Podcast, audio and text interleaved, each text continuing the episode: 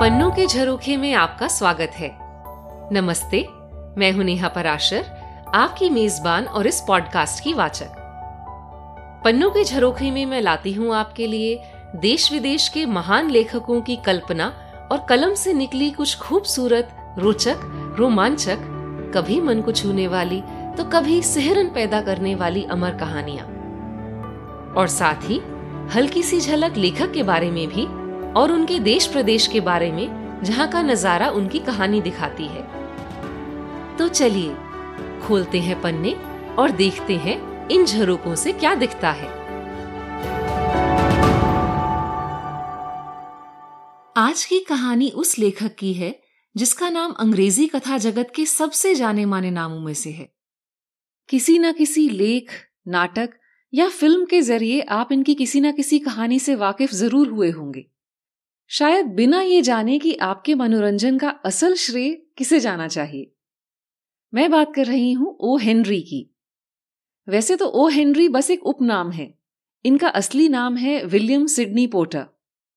मज़ेदार बात यह है कि इनके एक ही नहीं, अनेकों उपनाम हैं, जिनसे इन्होंने कई कहानियाँ लिखी, पर बस ओ हेनरी सबसे ज़्यादा लोकप्रिय हुआ। हेनरी का जन्म अठारह में यूएस में नॉर्थ कैरोलिना स्टेट में हुआ। नॉर्थ कैरोलिना यूएस के पूर्वी तट को छूता हुआ एक प्रदेश है। नॉर्थ कैरोलिना में राले और शार्लट जैसे बड़े शहर हैं और यह न्यूयॉर्क के बाद यूएस का सबसे बड़ा बैंकिंग उद्योग का गढ़ है। नॉर्थ कैरोलिना के इतिहास की एक खास बात बताती हूँ। आपने कभी हवाई जहाज़ में सफ़र किया हो या आसमान में किसी हवाई जहाज़ को उड़ते हुए जब भी देखें तो नॉर्थ कैरोलिना को याद कर सकते हैं। यहीं पर ऑलिवर और विल्बर राइट ने 1903 में विश्व की सबसे पहली हवाई उड़ान ली थी। अपने द्वारा निर्मित सबसे पहले मोटर चालित हवाई जहाज़ में। ओ हेनरी की कुछ और बातें करते हैं। इनकी कहानियाँ तो मज़ेदार हैं ही, उनका अपना जीवन भी कम दिलचस्प नहीं था। इनके जीवन पर तो किताब या फ़िल्म बनाई जा सकती है। उनकी प्रतिभा सिर्फ़ कहानियाँ लिखने तक ही सीमित नहीं थी। वे गिटार और मैंडोलिन भी बखूबी बजाते थे। पढ़ने का शौक तो बचपन से ही था, पर लेखक बनने से पहले उन्होंने अनेकों और कामों में अपना हाथ आजमाया। उन्होंने शुरुआती दौर में एक दवाइयों की दुकान संभाली और वहाँ बैठे बैठे वे लोगों को ध्यान से देखते थे और उनकी तस्वीरें बनाते थे। दवाइयों की दुकान के बाद वे एक रांच पर रहे जहाँ उन्होंने भेड़ों की देखभाल की। फिर कुछ सालों बाद उन्होंने एक ड्राफ्ट्समैन के रूप में सरकारी नौकरी की जहाँ वो नक्शे बनाते थे। फिर उन्होंने एक बैंक में भी नौकरी की। पर इस काम में वो खरे नहीं उतरे और उन पर गबन का आरोप लग गया। सजा से बचने के लिए वो देश से भाग गए और हॉन्डुरास देश में रहने लगे जहाँ उनकी दोस्ती एक कुख्यात चोर जेनिंग्स से हो गई। जेनिंग्स ने भी बाद में किताब लिखी जिसमें इस दोस्ती का ज़िक्र है। गंभीर रूप से अस्वस्थ पत्नी से मिलने के लिए उन्होंने वापस आने का निश्चय किया और खुद को कानून के हवाले कर दिया। मात्र 850 डॉलर के गबन के लिए उन्हें जेल हो गई। तीन साल जेल में रहते उन्होंने अनेकों उपनाम से कई कहानियाँ लिखी, पर ओ हेनरी का नाम सबसे ज़्यादा लोकप्रिय हुआ। जेल से निकलने के बाद के सालों में उन्होंने 380 से भी अधिक कहानियाँ लिखी। वे कहते थे, हर चीज़ में एक कहानी है। मुझे अपनी सबसे अच्छी कहानियाँ कभी पार्क के बेंच पर मिली हैं, कभी लैम्प पोस्ट पर या कभी किसी अखबार में। अत्यधिक शराब पीने से उनका स्वास्थ्य गिरने लगा और उनका देहांत 1902 में सैतालीस साल की अल्पायु में हो गया। आइए आज इस एपिसोड में इनकी एक सुप्रसिद्ध, मज़ेदार कहानी सुनते हैं, जिसका नाम है the ransom of the red chief. लाल बादशाह की फिरौती।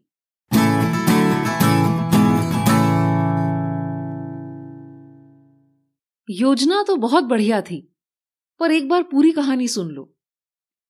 हम अलाबामा में थे, मैं और बिल ड्रिस्कॉल, जब हमें ये अपहरण का ख्याल आया। जैसा कि बिल ने बाद में कहा, उस समय शायद हमारी मती मारी गई थी। पर यह हमें बाद में पता लगा। वहाँ एक छोटा सा शहर था, नाम था चोटीपुर, पर था चपाती सा चपटा। ये खेती बाड़ी और ज़मीन से जुड़े संतुष्ट लोगों का शहर था। बिल और मेरे पास 600 डॉलर थे और हमें 2000 और की ज़रूरत थी। हमारी योजना इलिनॉय में फर्जी प्लॉट बेचने की थी और उसे अंजाम देने के लिए हमें इतनी राशि तो चाहिए ही थी। पैसे का जुगाड़ करने के लिए ऐसे हालात में अपहरण करना बेहतर रहता है, अन्य किसी तरीके से ज़्यादा। और चोटीपुर जैसी जगह में ज़्यादा से ज़्यादा कुछ आलसी कांस्टेबल हमारे पीछे छोड़ दिए जाएँगे और कृषि दुनिया में एक दो खबरें छाप दी जाएँगी। तो पैसे जोड़ने के लिए अपहरण बढ़िया रहेगा ऐसी जगह। अपहरण करने के लिए हमने चुना वहाँ के एक प्रतिष्ठित व्यक्ति, श्री एबेनेजर डॉर्सेट का इकलौता सुपुत्र। पिता जाने माने नागरिक थे, जिनका लेन देन का काम था। बेटा दस साल का चित्तीदार चेहरे वाला प्यारा सा बच्चा, जिसके लिए उसके पिता पिघल कर दो हज़ार डॉलर देने में एक पल भी नहीं गवाएँगे। पर आगे सुनिए। चोटीपुर से लगभग दो मील दूर एक छोटा सा पहाड़ था, जहाँ घने देवदार के पेड़ थे। उसके पीछे एक गुफा थी। यहाँ हमने हमारी ज़रूरत का कुछ सामान इकट्ठा कर लिया। फिर एक शाम हम बग्गी में डॉर्सेट के घर के सामने से निकले।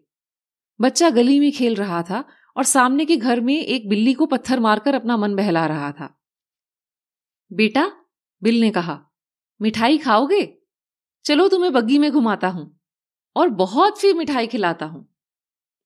बच्चे ने कंकर बिल को मारा जो उसकी आँख में जाकर लगा।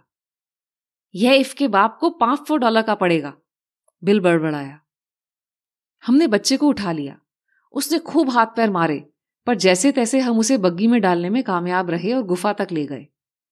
अंधेरा होने पर मैं बग्गी वापस नीचे ले गया और कुछ मील आगे छोड़कर पैदल गुफा तक वापस आ गया।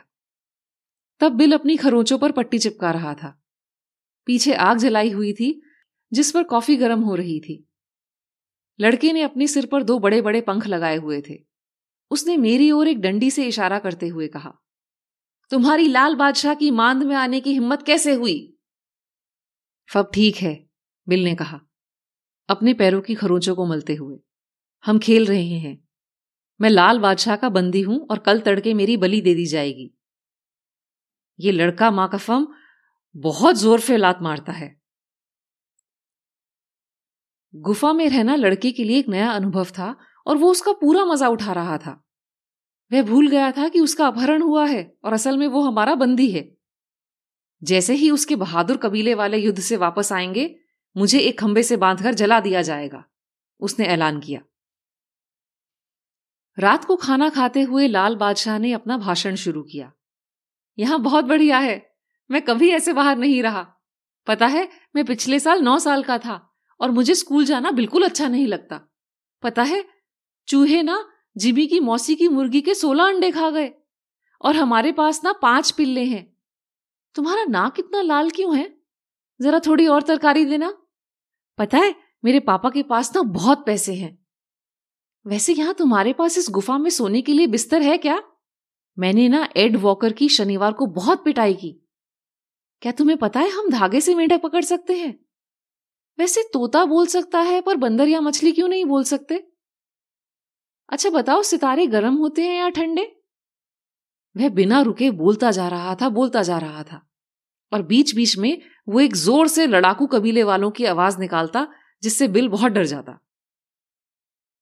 लाल बादशाह, मैंने पूछा, तुम घर जाना चाहते हो ना? क्यों? घर क्यों जाना चाहूँगा? वहाँ क्या मज़ा है? वैसे भी मुझे स्कूल पसंद नहीं है। मुझे यहीं डेरे में रहना है। तुम मुझे वापस घर तो नहीं ले जाओगे ना? अभी तो नहीं, मैंने कहा। हम कुछ दिन यहीं रहेंगे। बहुत बढ़िया, मज़ा आएगा। हम लगभग ग्यारह बजे सोने की तैयारी करने लगे। हमने कुछ कंबल और रजाइयाँ बिछाई और लड़के को अपने बीच में लिटा लिया। वैसे उसके भाग जाने का कोई डर नहीं था। उसने अपनी उछल कूद से हमें तीन घंटे और जगाए रखा। आखिरकार जब नींद आई तो सपना भी क्या देखा कि मेरा अपहरण हो गया है। और मुझे किसी ने मोटी सी चेन से पेड़ के तने से बाँध रखा है। सुबह मेरी नींद एक चीख से खुली। बिल ज़ोर ज़ोर से चिल्ला रहा था। गरजने, बरसने, दिल दहला देने वाली मर्दानी चीखें नहीं बिल बिलाती हुई, डरी हुई सी चीखें, जैसे औरतें निकालती हैं अगर वो कोई कॉकरोच या कीड़ा देख लें। एक भीमकाय मोटे से आदमी के मुँह से ऐसी चीखें सुबह सुबह सुनना क्या बताऊँ कैसा लगता है? मैं कूद कर उठा देखने के लिए कि माजरा क्या है। लाल बादशाह बिल की छाती पर बैठा था। उसके एक हाथ में एक बड़ा सा चाकू था और दूसरे से उसने बिल के बाल पकड़े हुए थे। बिल को लाल बादशाह ने सजा तो यही सुनाई थी। मैंने जैसे तैसे लड़के के हाथ से चाकू छीना और उसे फिर से कुछ देर सोने के लिए लेटाया। पर इस वाकये से बिल पर गहरा असर हुआ। वह भी लेट तो गया, पर इसके बाद जब तक लड़का हमारे साथ रहा, उसने एक झपकी भी नहीं ली। मैं भी कुछ देर और सो गया। पर जब मुझे याद आया कि मेरी सजा जला दिए जाने की थी, मैं भी उठ गया। ऐसा नहीं कि मैं घबरा या डर गया था, वो तो बस नींद टूट गई। मैं एक पत्थर से टेक लगाकर बैठा और बीड़ी जला ली। तू इतनी जल्दी क्यों उठ गया? बिल ने पूछा। मैं? वो वो जरा कंधे में दर्द हो रहा था। मुझे लगा शायद बैठकर बेहतर लगे। झूठे? तुझे डर लग रहा है। तुझे तो जला के मारा जाना था ना? ये लड़का ऐफा ही करता, अगर इसके हाथ माचिफ लग जाती। ये लड़का वैसे चीज़ क्या है? फच बताओ तुम्हें क्या लगता है ऐसे लड़के को लौटाने के लिए कोई पैसे देगा? बिल्कुल, मैंने कहा। ऐसे शैतान बच्चे तो माँ बाप के और ज़्यादा लाडले होते हैं। अब ऐसा करो, तुम दोनों मिलकर कुछ खाने का इंतज़ाम करो। मैं पहाड़ी चढ़कर हालात का मुआयना करके आता हूँ। मैं कुछ ऊंचाई तक गया और नीचे इधर उधर देखा। मुझे लगा था, अब तक लोग टोलियाँ बनाकर, कुल्हाड़ी, कुदाल, डंडे इत्यादि हाथ में लिए बच्चे को ढूँढने के लिए कूच कर चुके होंगे। पर क्या देखता हूँ? यहाँ से नज़ारा देखा तो सब और शांति। कोई शोर शराबा नहीं। कोई चिंतित, चिल्लाती टोलियाँ नहीं। बस दूर एक किसान एक खच्चर से खेत जोत रहा था। सारा नज़ारा खूबसूरत, बिल्कुल सुकून का था। शायद अभी तक लोगों को पता नहीं लगा कि भेड़िए नन्हे मेमने को उठा ले गए हैं, मैंने सोचा। और फिर मैं नीचे नाश्ता करने चला गया। नीचे गुफा तक पहुँचा तो देखा कि बिल दीवार से टेक लगाए गहरी साँसें ले रहा है और लड़का उसके सामने एक नारियल जितना बड़ा पत्थर लेकर उसे धमका रहा है। इफने इफने मेरी कमीज के पीछे एक उबलता हुआ आलू डाल दिया। बिल चिल्लाया। और फिर लात मार के उसे फोड़ भी दिया। तो मैंने लगाया इसके कान के नीचे। तुम्हारे पास बंदूक है ना, फैम? मैंने किसी तरह से लड़के के हाथ से पत्थर हटाया और दोनों में सुलह करवाने की कोशिश की। मैं देख लूँगा तुझे, लड़के ने बिल को घुर्राते हुए कहा। ऐसा कोई नहीं जिसने लाल बादशाह पर हाथ उठाया हो और उसे सजा ना मिली हो। तेरी बारी भी आएगी। नाश्ते के बाद लड़के ने अपनी जेब में से एक चमड़े का टुकड़ा निकाला जिस पर धागा लिपटा हुआ था। वह उसे खोलता हुआ गुफा से बाहर चला गया। अब ये क्या कर रहा है? बिल ने चिंता जताई। ये भाग तो नहीं जाएगा ना, फैम? नहीं नहीं, उसका कोई डर नहीं, मैंने कहा। ये वैसे भी ज़्यादा घर में रहने वाला बच्चा नहीं लगता।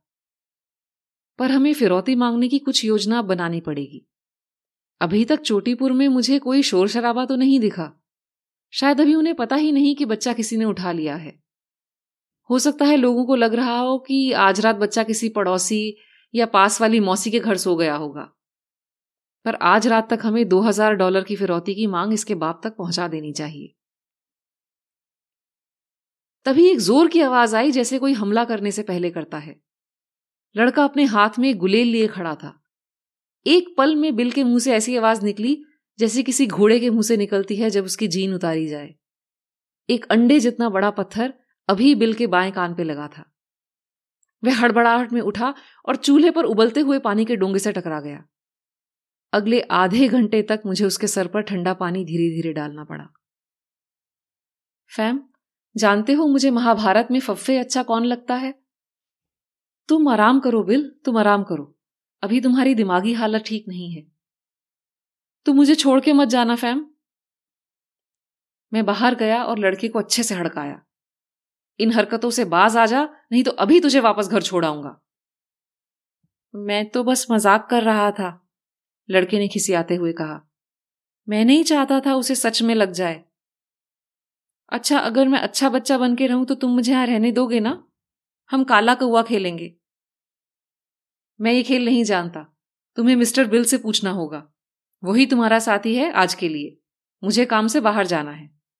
अब जाओ, तुम जाकर उससे माफ़ी मांगो, हाथ मिलाओ या फिर अपने घर जाओ। सोच लो। मैंने दोनों का हाथ मिलवाया, फिर बिल को अलग से ले जाकर कहा, मैं पुलवा, जो कि नीचे तीन मील दूर का एक गाँव है, वहाँ जाके आता हूँ। वहाँ तक चोटीपुर में हुए अपहरण की खबर अब तक पहुँच गई होगी।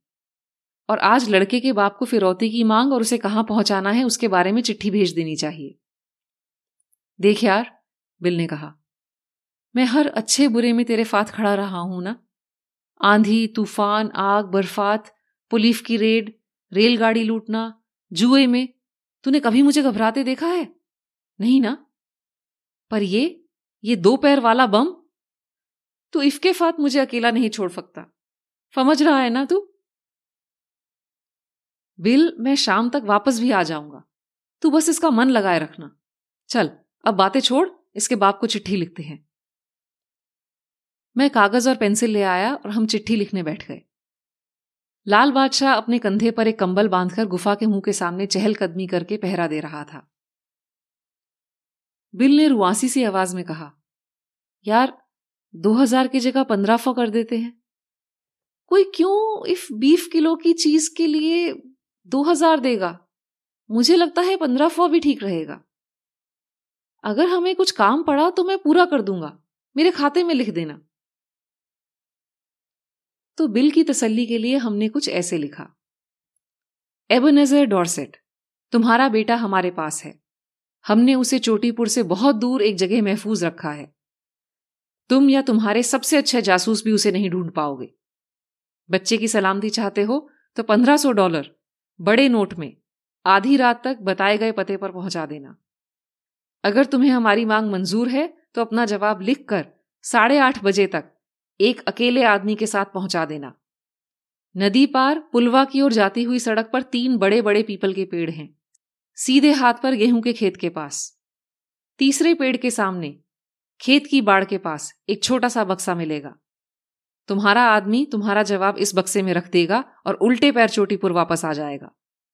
अगर कोई चालाकी करने की कोशिश की तो कभी अपने लाड़ले लाल को फिर नहीं देख पाओगे। पैसे मिलने के तीन घंटे के अंदर बच्चा सही सलामत घर पहुँचा दिया जाएगा। नीचे हमने लिखा, दो खतरनाक आदमी। मैंने चिट्ठी पर डॉर्सेट का पता लिखा और उसे जेब में डाल लिया। मैं निकलने ही वाला था कि लड़का मेरे पास आया और बोला तुमने कहा था कि जब तक तुम वापस नहीं आते, मैं काला कौआ खेल सकता हूँ? हाँ, जो चाहे खेल सकते हो। मिस्टर बिल तुम्हारे साथ खेलेंगे। क्या करना पड़ता है इस खेल में? मैं काला कौआ बनूँगा। काला कौआ एक खास मुखबिर होता है। मैं कबीले में आकर खबर देता हूँ कि दुश्मन हमला बोलने वाला है। मैं अभी तक खुद दुश्मन बनकर हमला बोल रहा था, पर इस बार काला कौआ बनना चाहता हूँ। ठीक है, इसमें कोई हर्ज नहीं। मिस्टर बिल दुश्मनों से लड़ने में तुम्हारा साथ देंगे। मुझे क्या करना होगा? बिल ने शक की नज़र बच्चे पर डालते हुए पूछा। तुम घोड़ा बनोगे? लड़के ने कहा। घुटनों और हथेलियों के बल नीचे बैठ जाओ, चलो। मैं बिना घोड़े के कबीले तक समय पर खबर नहीं पहुँचा सकता।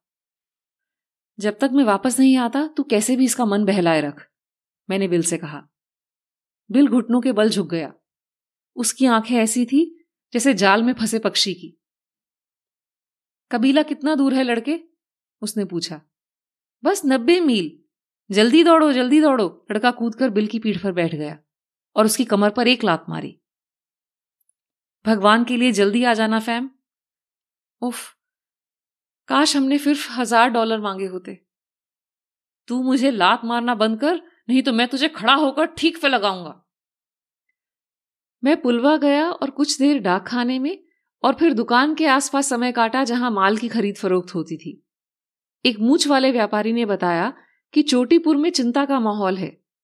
एबनेजर डॉर्सेट का लड़का खो गया है या उठा लिया गया है। बस, मुझे तो इतना ही सुनना था। फिर मैंने कुछ तंबाकू खरीदा, लोबिया के दाम के बारे में एक दो बातें की और चुपचाप चिट्ठी डाकघर के डिब्बे में डाली और चला आया। पोस्टमास्टर ने बताया कि चोटीपुर की डाक एक घंटे बाद निकलेगी। जब मैं गुफा वापस पहुँचा, लड़का और बिल दोनों वहाँ नहीं थे। मैंने इधर उधर ढूंढा। थोड़ा खतरा उठाकर आवाज़ भी लगाई, पर जवाब नहीं आया। तो फिर क्या, बैठ गया इंतज़ार में बीड़ी जलाकर। आधे घंटे बाद झाड़ियों में कुछ हलचल हुई। कुछ पल में बिल सामने नज़र आया। उसके पीछे लड़का था। दबे पाँव चलते हुए चेहरे पर एक बड़ी सी मुस्कान लिए। बिल रुका और उसने हैट उतारी और अपने लाल रुमाल से चेहरा पहुँचा। लड़का उसके कुछ आठ कदम पीछे रुक गया। फैम, बिल ने कहा, तुम्हें लगेगा मैं धोखेबाज हूँ, पर मैं और कुछ नहीं कर सकता था। मैं एक हट्टा कट्टा आदमी हूँ।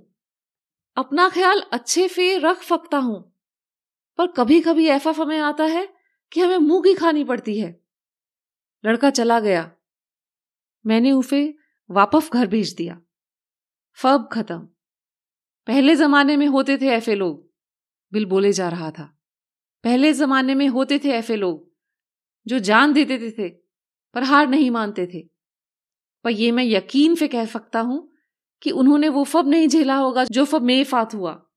मैंने कोशिश की फैम पर क्या हुआ बिल? मैंने पूछा।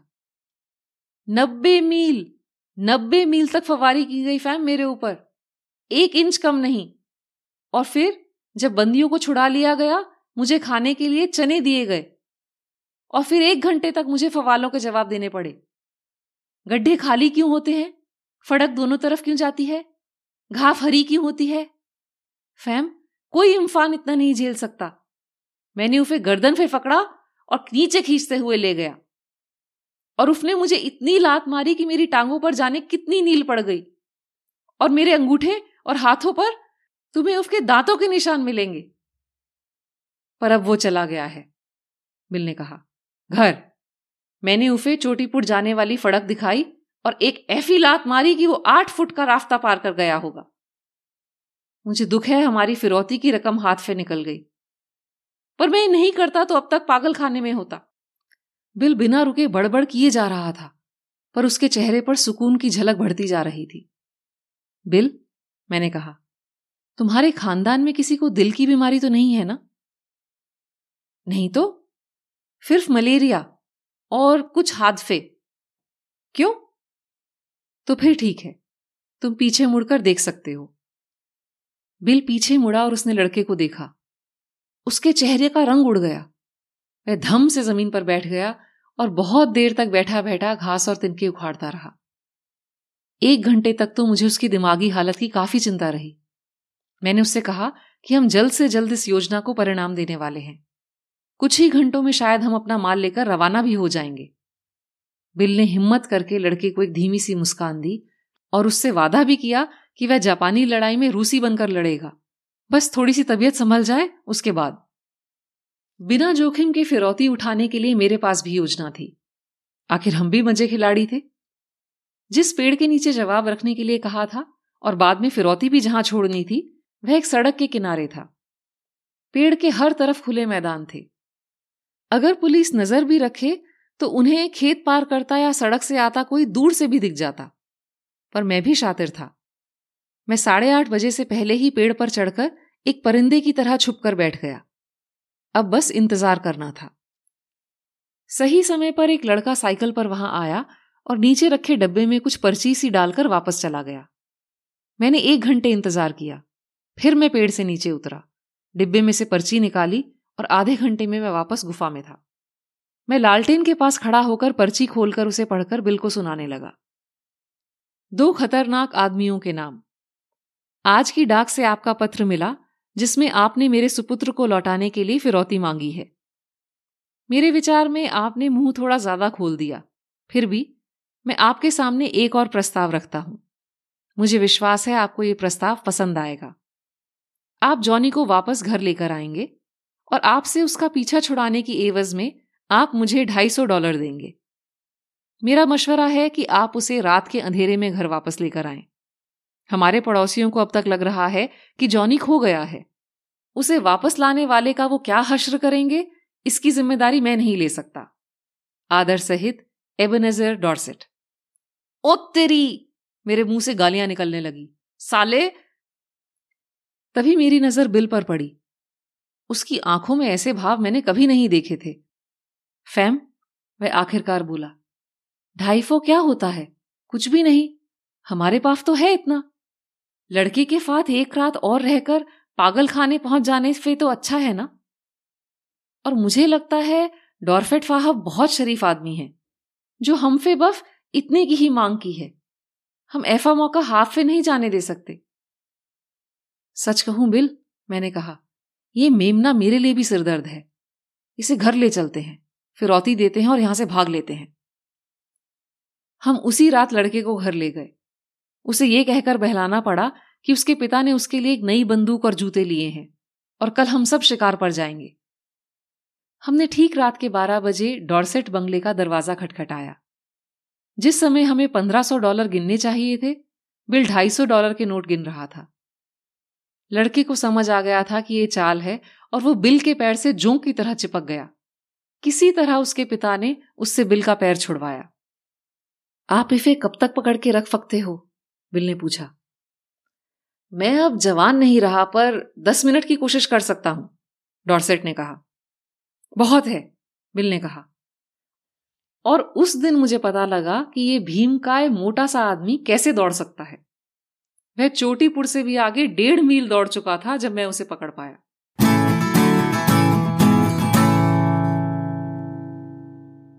पिछले एपिसोड में मैंने आपसे पूछा था कि भारत में सबसे लंबी सड़क कौन सी है। सबसे पहले इस लंबी सड़क के बारे में सही जवाब भेजा है हमारी एक छोटी सी श्रोता ने। सही जवाब है एन एच फोर्टी फोर, यानी एन एच चवालीस, और जवाब भेजा है आशा ने, जो सिर्फ़ तेरह साल की हैं। आज के सवाल के लिए फिर से ओ. हेनरी पर आती हूँ। हेनरी की कहानियों से प्रेरित बहुत सी फ़िल्में बनी हैं भारत में, हिंदी में भी और अन्य भाषाओं में भी। पर आज की कहानी दो चोर या ठगी करने वाले दोस्तों की है। हिंदी की बहुत फ़िल्मों में ये दो बदमाश दोस्तों का फॉर्मूला जम के इस्तेमाल हुआ है। जैसे सबसे पहले तो सबसे लोकप्रिय शोले के जय और वीरू। तो इस बार कोई तथ्य आधारित प्रश्न नहीं है। पर अगर ऐसी कोई फ़िल्म है जिसमें आपकी कोई पसंदीदा चोर, बदमाश ठगों की जोड़ी है तो मुझे लिख भेजिए। और अगर आपने कभी अपने किसी जिगरी दोस्त या सहेली के साथ कोई बदमाशी की है, उम्मीद करती हूँ चोरी चकारी जैसी बदमाशी नहीं, बस कोई मज़ेदार शैतानी तो उसके बारे में ज़रूर जानना चाहूँगी। बहुत मज़ेदार वाकया हुआ तो शायद किसी एपिसोड में सुना भी दूँ। और अब आपसे आज्ञा लेने से पहले हमेशा की तरह सपोर्ट अपील कर देती हूँ। आपको यदि पन्नों के झरोखे का साथ पसंद है तो शो डिस्क्रिप्शन में दिए पेमेंट लिंक द्वारा इस शो को जारी रखने के लिए योगदान देने के बारे में सोचें। मतलब बस सोचे नहीं, करें भी। तो कैसी लगी आपको आज की कहानी? मुझे ईमेल करके ज़रूर बताएँ। ईमेल एड्रेस है सुनो P K J at Gmail dot com यह आपको शो डिस्क्रिप्शन में भी मिल जाएगा। कहानियाँ सुनते रहने के लिए इस पॉडकास्ट को सब्सक्राइब ज़रूर करें। अगले एपिसोड तक आपसे इजाज़त लेती हूँ। तब तक इस खूबसूरत दुनिया के नजारे पन्नों से देखते सुनते रहिए। जाने कौन सा पन्ना दिल का ही कोई झरोखा खोल दे।